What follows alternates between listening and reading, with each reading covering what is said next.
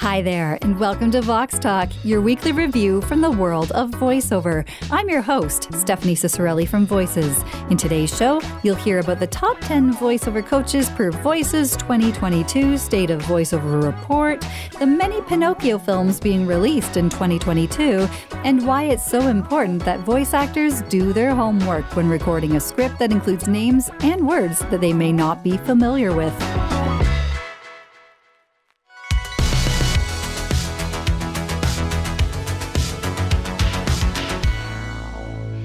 If you're looking for someone to work with, the survey results from Voices are just in time for someone like you. Now, voice actors around the world weighed in on who they trusted most for voiceover training advice. 1,675 people responded with 674 recommendations. Now, here are the top 10. Number 1, Bill DeWeese. Number 2, Nancy Wolfson. Number 3, Bev Standing. Number 4, Anthony Pica. Number 5, Terry Daniel. Number 6, Linda Bruno. Number 7, Anthony Reese. In the eighth spot, we have Steve Bloom. Ninth is Crispin Freeman. And number 10 is Mary Workman.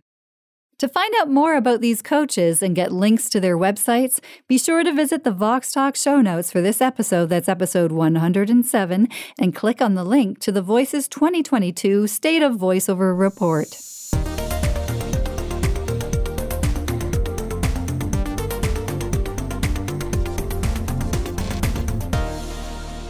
Has there ever been a bigger year for Pinocchio and Pinocchio features?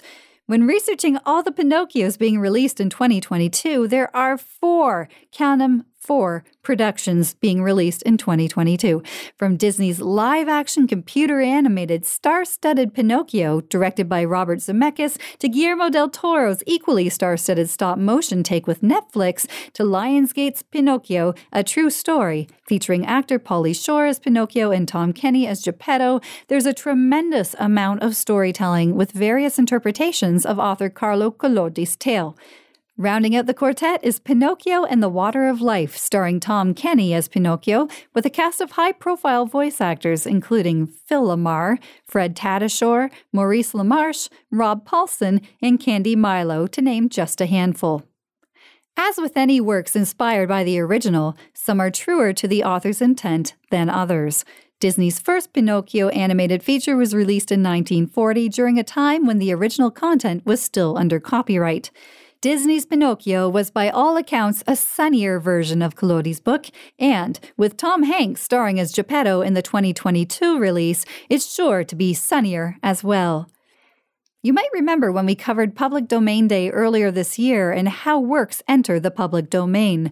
Carlo Collodi's The Adventures of Pinocchio was published in February in 1883. Since Pinocchio was published before January 1, 1927, and Carlo Collodi died over 100 years ago, he died in 1890, the work entered the public domain in 1960, which explains to a degree why so many productions have been made since then and are now being made today. For links to a few great articles that discuss the Pinocchio films in greater detail on Cinema Blend and Screen Rant, particularly those being released by Disney and Netflix, be sure to visit our show notes. I've included a trailer for Del Toro's Pinocchio featuring the narration of Ewan McGregor, who plays Sebastian J. Cricket in the stop motion feature.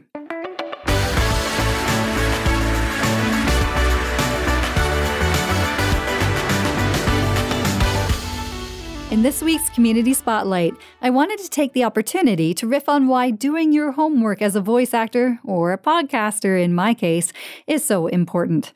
A couple of weeks ago, I posted a lively conversation on my LinkedIn profile where I asked people to share what sites they go to when researching how to say words or names. The post reads When preparing to record, I research how to say a name or place I'm unfamiliar with. Sometimes this research includes watching the opening seconds of an interview on YouTube or using a website where you can hear how a given word is pronounced. What do you do and where do you go? Share the tactics and tools you use to get pronunciation right before hitting record. Now, let me tell you, there were so many great answers. Many people used YouTube and Google to hear pronunciations, while others relied on other niche sources to get the correct pronunciations they were looking for. You can read all of those comments in the link to Vox Talk episode 107's show notes. and this is where it gets funny, right? So, more often than not, I follow my own advice. But when recording last week's episode of Vox Talk, that's episode 106, I fell short. Now, instead of doing some extra work ahead of time and looking for interviews to hear the source or an interviewer give the appropriate pronunciation, I used a few tools online, regrettably, that gave me varying results for how to say the surname of James Giangola. Now, you might remember him from our story last week about Google Assistant's backstory. I have just said his name correctly because I listened to him just now introduce himself. Super embarrassing and a big mistake. So, as someone whose own last name is often mispronounced, I think one of our favorites was Cheesarelli.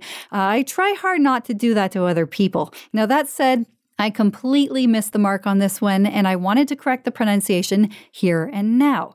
So, okay, now that we got that out of the way, you might be wondering about some other resources that you can turn to for finding the right way to say something you need to read in a script.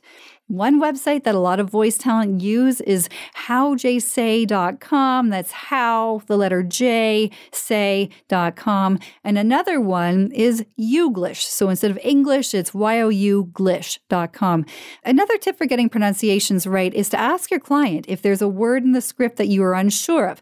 Now, it's far better to ask the client than to plow ahead and make a mistake that will cost time, effort, and money, as may be the case. Trust me, you want to do your homework. And can you relate?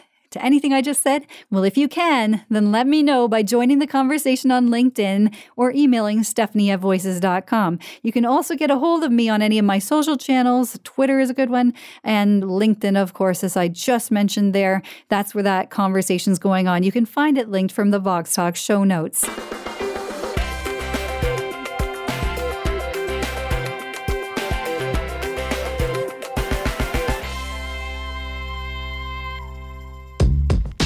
And that's the way we saw the world through the lens of voiceover this week. Thank you for joining us on the show. If there's anything you'd like to hear about on Vox Talk, be sure to send your ideas to Stephanie at voices.com. I enjoy hearing from you and I'm always looking for ways to make this podcast even better for you. In fact, next week we have a special guest joining us in the studio. I hope you tune in. Thank you for joining us. I'm Stephanie Ciccarelli for Voices. We'll see you next week.